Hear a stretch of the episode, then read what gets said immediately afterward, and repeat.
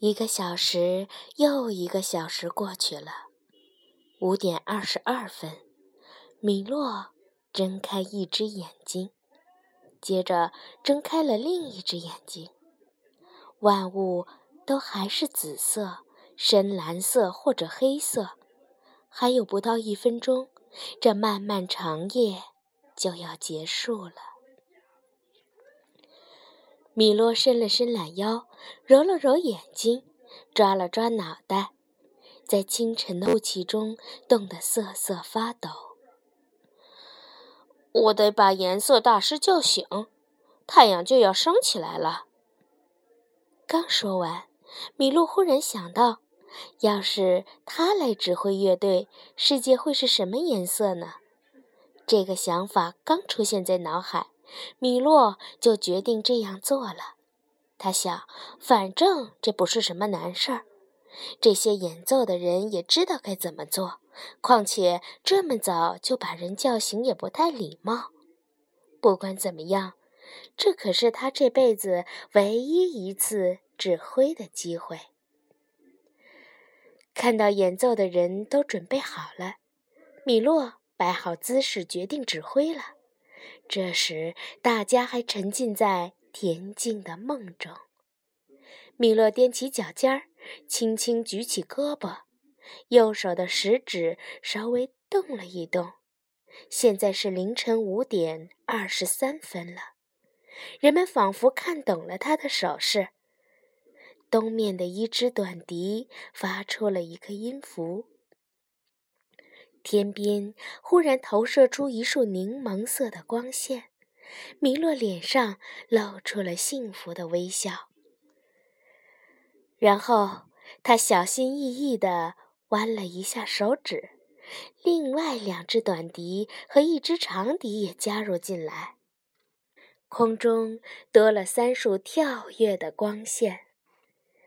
米洛举起双手，在空中画了一个大圈儿，所有的人都演奏起来。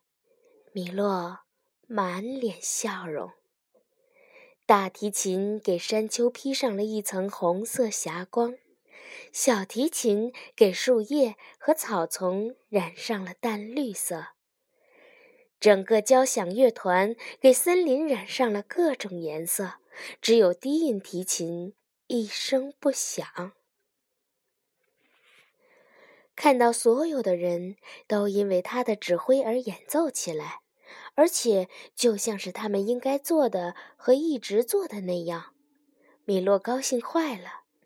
看到这个场景，色彩大师该会大吃一惊吧？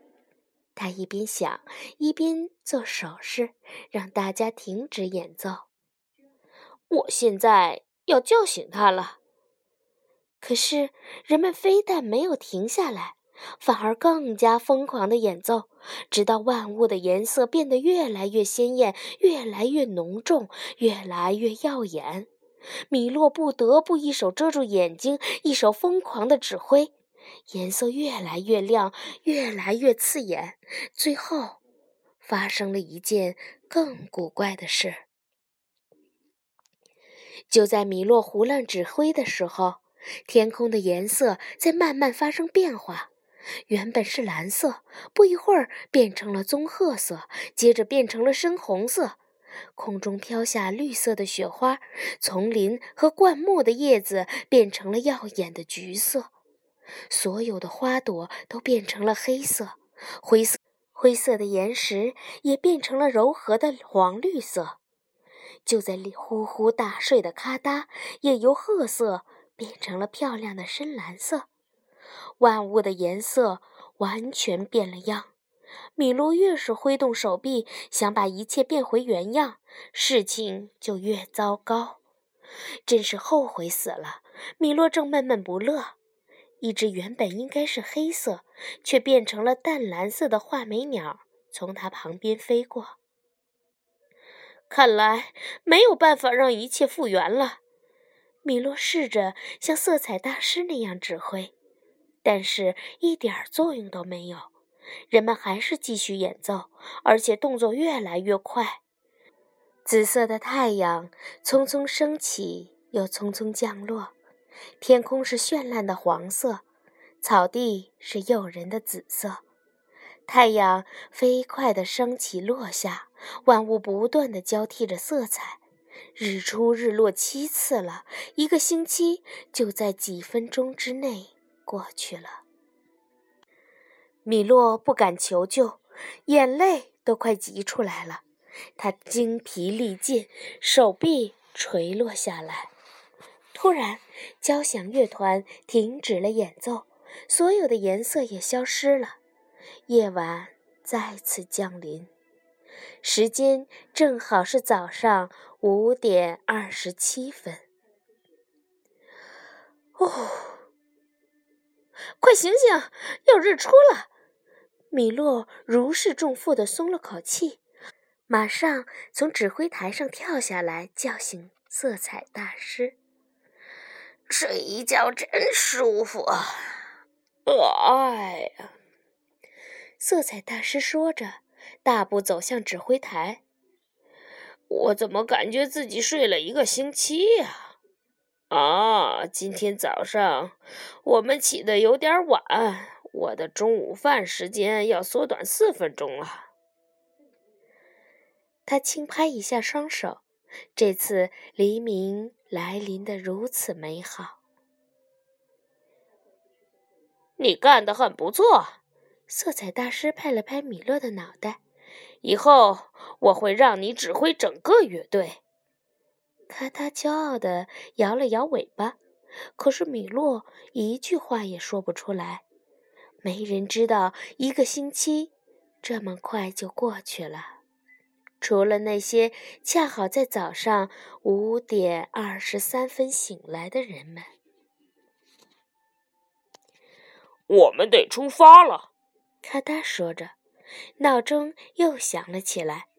还有好远的路要走呢。他们动身离开森林的时候，色彩大师点头致敬。所有的野花立刻绽放，以此来纪念他们的拜访。真希望你们能多待一段时间，阿列克难过地说。光这森林里就有好多东西可以看呢，不过只要你们睁开双眼，在任何地方都能看到美丽的景色。他们一直走着，谁也不说话，都在思考着什么。不一会儿，大家就来到了汽车前。阿列克掏出一架望远镜递给米洛，这个给你路上用，他轻声说。路上总有些风景值得一看，我们却忽略了。透过这个望远镜，你能看到所有的东西，不管是人行道裂缝中的青苔，还是夜空中最遥远的那颗星星。最重要的是，你会清楚地看到事情的本质，而不是它的表面的样子。这是我送给你的礼物。米洛小心翼翼地把望远镜收进皮质的储物柜里，然后和阿列克握手告别。满脑子都是新思绪的米洛一脚踩上油门，车子驶出了森林。他们原本在平坦的乡间小路上行驶，不久路面突然变得坑坑洼洼，车子左摇右晃。他们一会儿笑，一会儿皱眉。等快要到达山底时，前面突然出现了一个山谷，车子在几乎呈90度的路上疾驰而下，仿佛要赶着和下面的河流打招呼。来到谷底，风越来越猛，他们眼前出现了一个黑点儿，越来越大，看起来像一辆大篷车。米洛兴奋地喊道：“是大篷车，嘉年华的大篷车。”咔嗒说：“果然是一辆大篷车，就停在了路边。车刷成了大红色，看起来废弃了很久。车身上写着‘布赫谢蒂超闹’，这行字下面还有小一号的黑字‘噪音医生’。”要是有人在里面，他也许能告诉我们要去的地方有多远。米勒在大篷车旁停了下来，他悄悄地走上了三级木台阶，轻轻敲了敲门。车里传出一声巨响，仿佛是一叠盘子从天花板上掉落，砸到了坚硬的石头地面上。米洛被吓得滚了下来。这时车门开了，黑暗的车里传出一个粗哑的声音：“你听过一叠盘子从天花板坠落到石头地面上的声音吗？”刚才被吓得从台阶上滚下来的米洛赶紧坐直。咔嗒，和骗人虫从车里出来，想看看到底发生了什么事。到底听没听过？那声音逼问道，它是如此刺耳，让人特想清清嗓子。米洛边站起来边说：“没听过，直到刚才。”“哈哈，我就知道你没听过。”那声音高兴地说。“你听过蚂蚁穿过毛拖鞋在厚厚的羊毛绒地毯上走路的声音吗？”还没等回答，这个声音又用奇怪而嘶哑的嗓音说道：“好了，不要在外面站着受冻，快进来。幸好你们路过这里，你们看起来气色都不好。”天花板上挂着一盏灯，投下昏黄的光。他们小心地先后走进去，先是咔嗒，他全身戒备，以防不测；然后是米洛，虽然害怕极了，但是还是满脸好奇；最后是骗人虫，他走在最后面，随时准备逃生。“好了，让我看看你们。”那声音说。“真糟糕，真糟糕，问题相当严重。”布满灰尘的大篷车里全是架子，架子上放满了奇怪的盒子和古老的药店里才有的管子，地板上全是七零八碎的小东西。房间尽头有一张木桌，木桌上摆满了书本、瓶子和小古董。“你听过一条被蒙上眼睛的章鱼剥开包装浴缸的玻璃纸的声音吗？”是话音未落，就响起了一阵刺耳的吱吱啦啦的声音。邀请他们进屋的人正坐在椅子旁边，忙着称重和混合各种材料。只见他穿着一件长长的白大褂，脖子上挂着一个听诊器，额头上挂着一面小圆镜子。全身最醒目的地方就是一撇小胡子和那对硕大无比的耳朵，每只耳朵都和他的脑袋一般大。“你是医生吗？”米洛问，尽量显得不那么震惊。“我是不和谐、地、超闹、噪音医生。”那个男人喊道。他说话的时候，传来一阵噼里啪啦的爆炸声和磨东西的碎裂声。“您的名字里的‘地’是什么意思？”他们结结巴巴地问。“表示声音越大越好。”医生扯着嗓子喊道，伴随着他的是两声尖叫以及碰撞的声音。“过来，到我身边来，伸出你们的舌头。”和我想的一样。后来他打开一本满是灰尘的书，一页一页翻着。“你们严重缺少噪音。”那个男人开始在敞篷车里跳来跳去，抓了很多瓶子，然后将这些颜色各异、大小不一的瓶子堆在桌子的一头。所有的瓶子上都标有标签，尖叫、大喊、砰砰、当当、轰隆、咕咚、嗖嗖、哗哗、噼里啪啦、嘘嘘、咚咚、吱吱、嘎嘎，还有各式各样的喧哗。他把瓶子里的药水都倒出来一些，然后用一个木勺搅拌着。他两眼一眨不眨地盯着，一直到烧杯里的药水冒烟沸腾，最后冒泡。一会儿就好。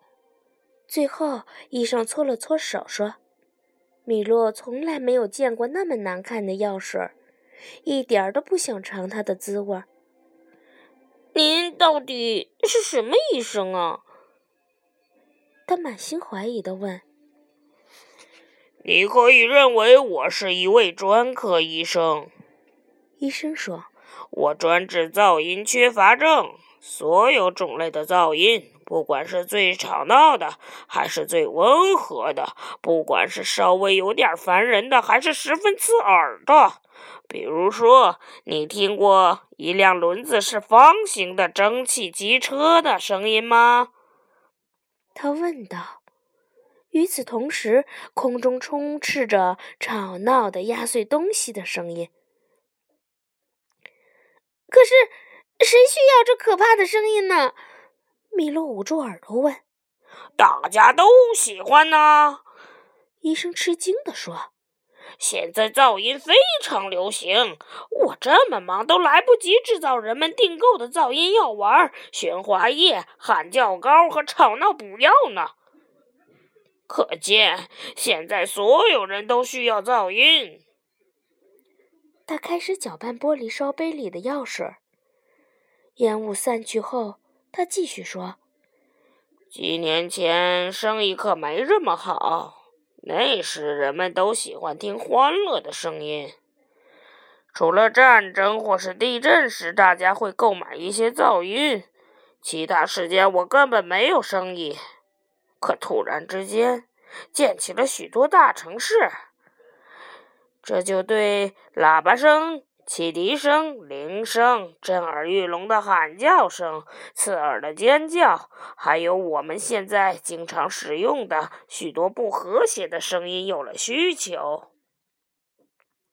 为了满足这些需求，我要拼命工作，只要你每天喝一点我的药水，就再也不想听优美的声音了，来喝点吧。要是您不介意的话，我不想喝。骗人虫边说边退到了大篷车里最远的角落。再说，世界上根本没有什么噪音缺乏症这种疾病。咔嗒咆哮道，他可是打定了主意，心里对这位医生一点好感都没有。当然没有，医生回答。给自己倒了一小杯药水，这就是他为什么这么难以治愈的原因。我只治疗不存在的疾病，这样就算我不能治愈，对我也没什么伤害。当然，这只是我这个行业的潜规则罢了。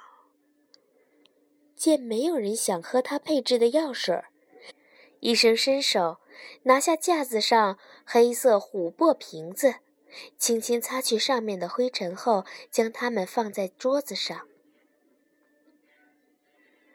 很好，要是你想过一辈子缺乏噪音的生活，我就把所有的药水给吵吵做午餐。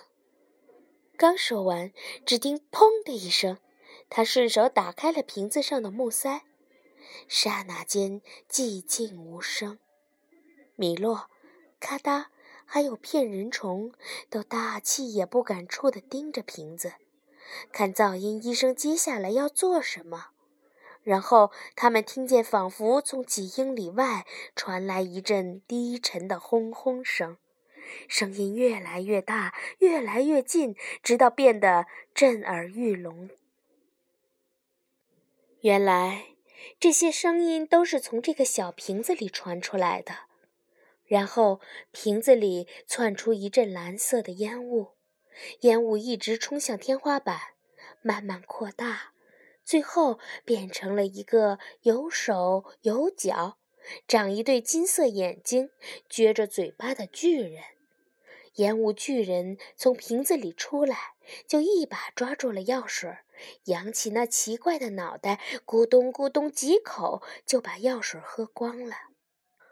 哦，很好喝，主人！他低吼的声音让整个大篷车震动起来。我还以为您不会放我出来呢，里面实在太挤了。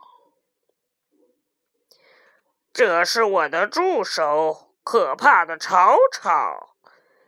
噪音医生说：“请不要怕他的面孔，他没有脸，他是我一手养大的孤儿，并没有家庭教师或其他人来教。